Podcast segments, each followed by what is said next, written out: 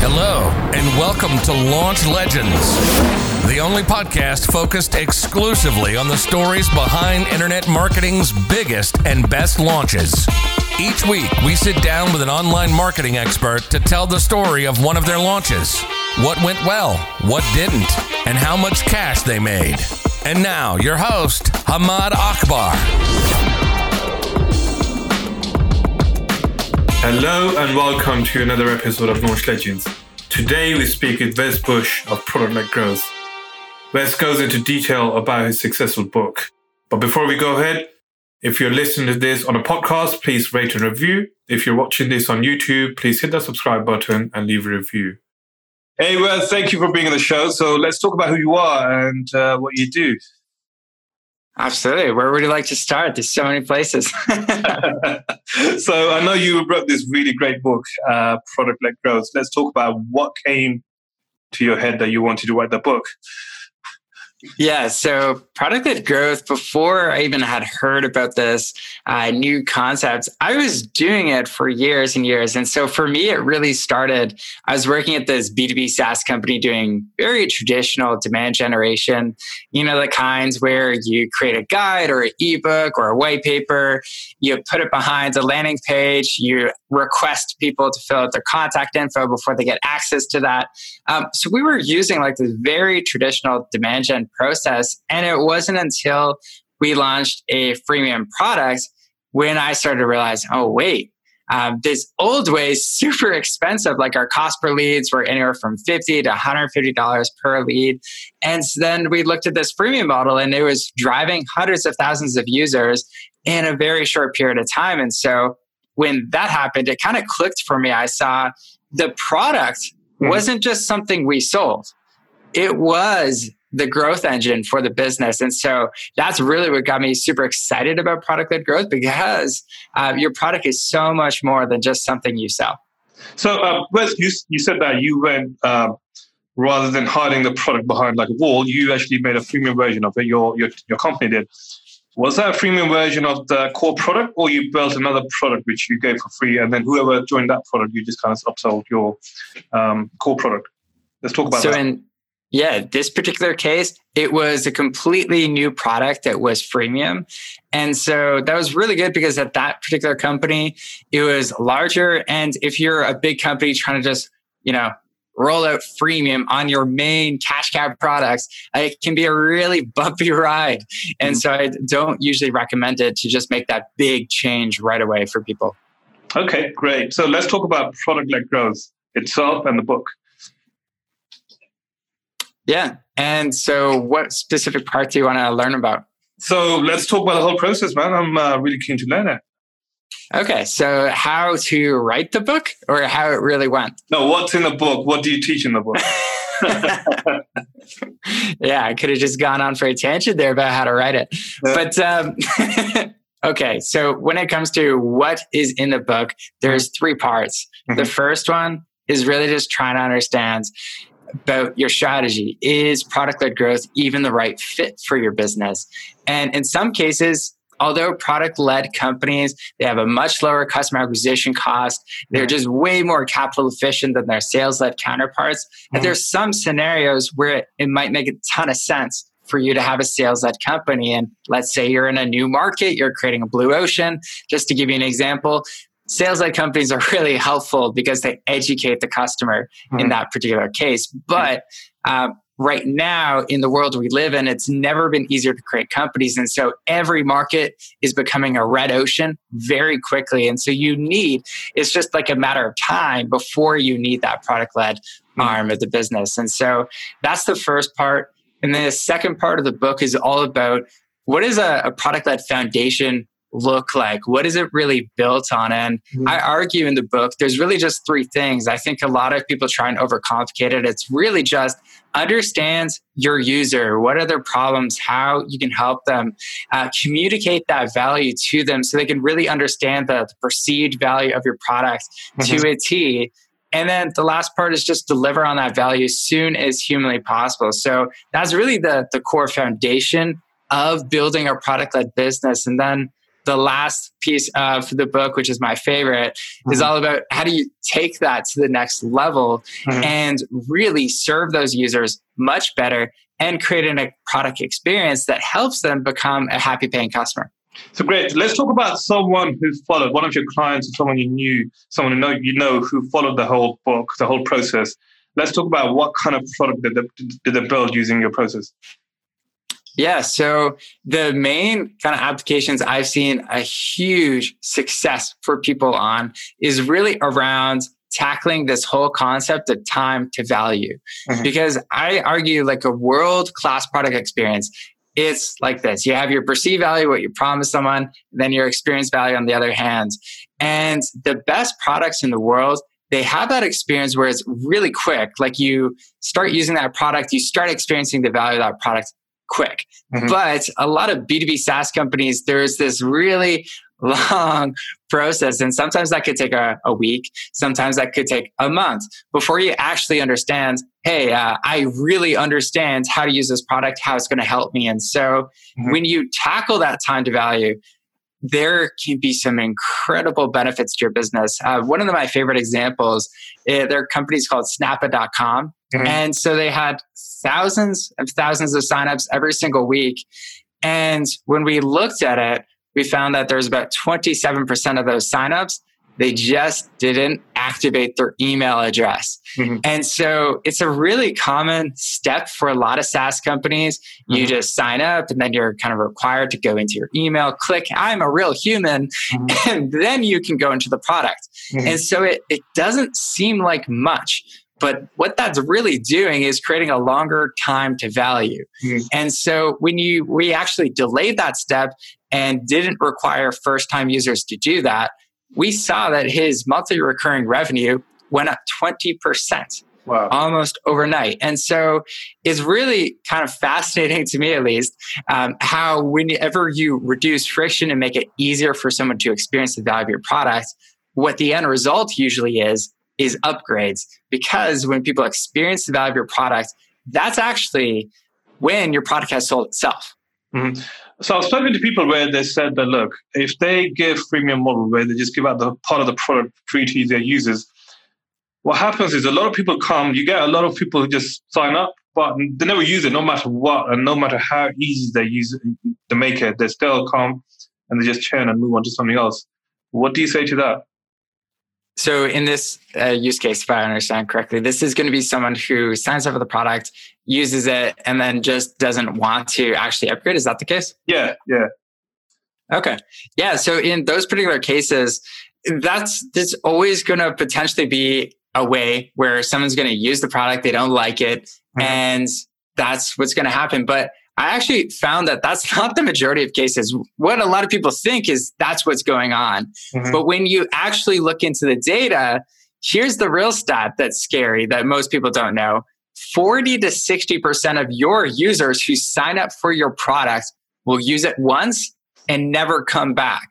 Mm-hmm. And so that's just a massive amount of people who just never got to value. So a lot of founders will say to themselves, "Oh, like people are trying out our product, they're uh, just not coming back. What, why is this?" And the biggest thing is because they haven't really thought about that first time user experience. Mm-hmm. And so one of the, the core frameworks I share in the book is all about bowling. Mm-hmm. And let's just take it out of the product world into bowling for a 2nd mm-hmm. So you have a bowling ball. It's your first time playing bowling, let's say. You throw that ball down the alley. What are the chances of it going into the gutter? If it's your first time, like most people, they're going to get in the gutter. I know I did. Uh-huh. First time playing bowling, it's a gutter ball. Mm-hmm. And so whenever it comes to your product, we're expecting people to basically strike out in mm-hmm. that first experience. And it's so unrealistic. It's like, wait a minute, buddy. This is not going to be that easy for that person, especially if we don't even guide them mm-hmm. in the least of what they need to do in that product to strike out. Mm-hmm. And so the whole kind of bowling alley framework I go through in the book is really about like how could we even use bumpers in the product to like walk people through those exact steps they need to do to strike out. So how would that apply to a company that's really B2B? For example, one of my friends, he sells service management software to plumbers, electricians, and uh, construction workers. And now he tried the model where part of his product was free, and he saw a bunch of people sign up, but didn't matter what he did, they would just churn. They would never use the product. But so instead, he had to put up a demo where people just sign up for a demo, and they had to be taken, uh, you know, taken to sales, you know, salesperson, and then salesperson had to sell them, and then after that, you know, the the, the customer would be given to the onboarding team, and then there was this whole three months onboarding. Only then he found that he could sell and he could get people to use the application. He tried this whole freemium approach; it just didn't work out. What What would you say to a company like that? What should they do? So yeah, there's a ton of things that could potentially be the case. Mm-hmm. But I was literally on a call with someone else yesterday with a very similar problem. Mm-hmm. And I'll go through their, uh, what we identified as the problem. And maybe it'll be similar for your friend too. So they had the same thing. They had a freemium model. They found that whenever they, they hopped on onboarding calls, um, there was a really high percentage of these people who were actually going to convert whenever they got them on a call. Hmm. So when we are in the the session, I'm like, okay, please, like get that that sales rep. I want them on this call because they're doing the majority of your onboarding for you. And so we started a conversation around well what do you what do you talk to them about what are you walking them through and in this case there's like a couple key things that they needed to do one was all about like segmentation just understanding like what kind of program you're running and so the the core problem we identified in this particular case is people didn't understand the full value of the product. They didn't understand what that better life was. Mm-hmm. And so whenever they were going through the onboarding, although it was super straightforward mm-hmm. of what to do, they're basically giving people pieces of Lego. But they weren't showing people the end result of what they could build with those Lego pieces. Mm-hmm. And a lot of the times in SaaS products, uh, we promise people like here's your hot and ready bowl of spaghetti get it in five minutes but they don't realize that a lot of times when you go to that restaurant, you got to go into the restaurant and then the server shows you to the kitchen. Mm-hmm. There's all these ingredients and they're like, you got to make it. it's like, okay, there's a lot more to this than just that hot and ready spaghetti in five minutes. So um, sometimes as product founders, we can go through, uh, maybe arrange all the ingredients. So it's super easy for someone to make that final product using our product. And so um, that's the the big thing. There's one piece is like what is that end goal? How can we help people understand what that is? And the second piece is how can we get people there way quicker? Great great. So let's let's talk about your book the actual launch of your book. I mean this is launch legends right? So Yep. How did you launch your book and what kind of numbers did you do? Yeah. So in the the first I think it was month, there was about 5,000 people who ordered the book. And so in terms of like how that process worked, hmm. um, like, do you want to go through the yeah, actual writing of the book? yeah. No, not the writing of the book. How did you launch the book? Okay, yeah. So the launch of the book, it was self-published through Amazon. So that was one of the things. Mm-hmm. I did do quite a bit of research ahead of time on what are those categories that you could definitely win on. Mm-hmm. And I forget the um, the name of the actual product I use, but there's like some really cool products out there where you can really figure out what are those categories that are the best for you, mm-hmm. just like any keyword research mm-hmm. on Amazon. But that was one of the pieces. There was also my list, which at that time was around, I think, 5,000 mm-hmm. people. So it wasn't massive or anything else like that. I mm-hmm. did have a wait list before, mm-hmm. and that was going for about like six months while I was writing the book itself. So I was gathering a lot of people. And I did also send the book out to a bunch of like influencers, key people who would read it ahead of time and leave reviews. And so the, that was really in a nutshell, like some of the major things. I also had a few partners that uh, my business just collaborates with, or we share each other's stuff. And so we were going ahead with that. And then guest hosting was the last one, and then doing a podcast circuit. So, right. yeah, it was basically like trying everything at once. Let's go back a little bit. So, when you built your email list over six months, were yeah. you, staying in touch with your list over time, or you just you were building the list and eventually just did the launch? How did you nurture the list? Yeah, so I was doing a weekly newsletter at that time. Mm, great. And then on the at the particular launch, was there just one big event where you blasted that out to your list and then you obviously told influencers as well, or it was incremental? Yeah, so I just like spent that entire week like promoting for the first week of the launch. And so that was the main focus for everything I was doing, it seemed like. And then there was that consistent effort at the end of it too, whether it was like doing more of those podcasts mm-hmm. uh, and other pieces around the book as well. Great. So, did you? What was the purpose of the book after? Did you win any contracts or any consultancy contracts after that? Yeah, I mean, it's more of a positioning tool than anything else, especially in I don't know my category right now. And so that was one of the pieces is the positioning, but the second is yeah, there is no doubt more contracts coming in than there was before if I compare it from that end.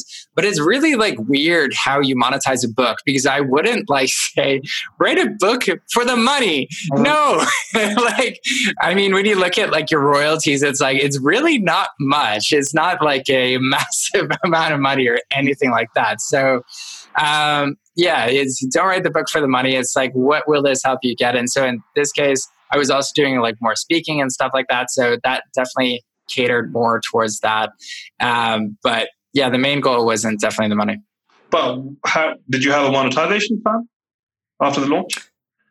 The monetization has been a work in progress. I would say I, I, wouldn't say I had like I mean some authors they write the book as basically lead gen for a course or something like that. So it's more strategically well thought out than what I was doing. Mm-hmm. And maybe that'll change. Maybe the next edition of it will have more of that baked in. But yeah, initially there there wasn't much other than consulting that time was one of the biggest ways of monetization as well as workshops. Great. And then uh, what about the product led growth? Uh, sorry, the summit. How did that come about? Yeah. And so that really came about because I was doing already tons of these interviews for the book. And I just loved it. Like talking to some really smart people is always fun.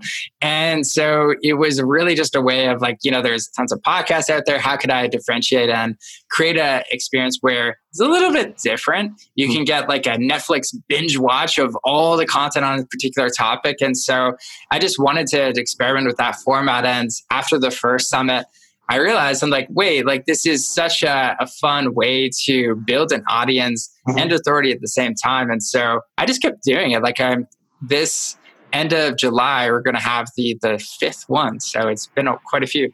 Wow. So how often do you do them? Is it every couple of months? Uh, twice a year.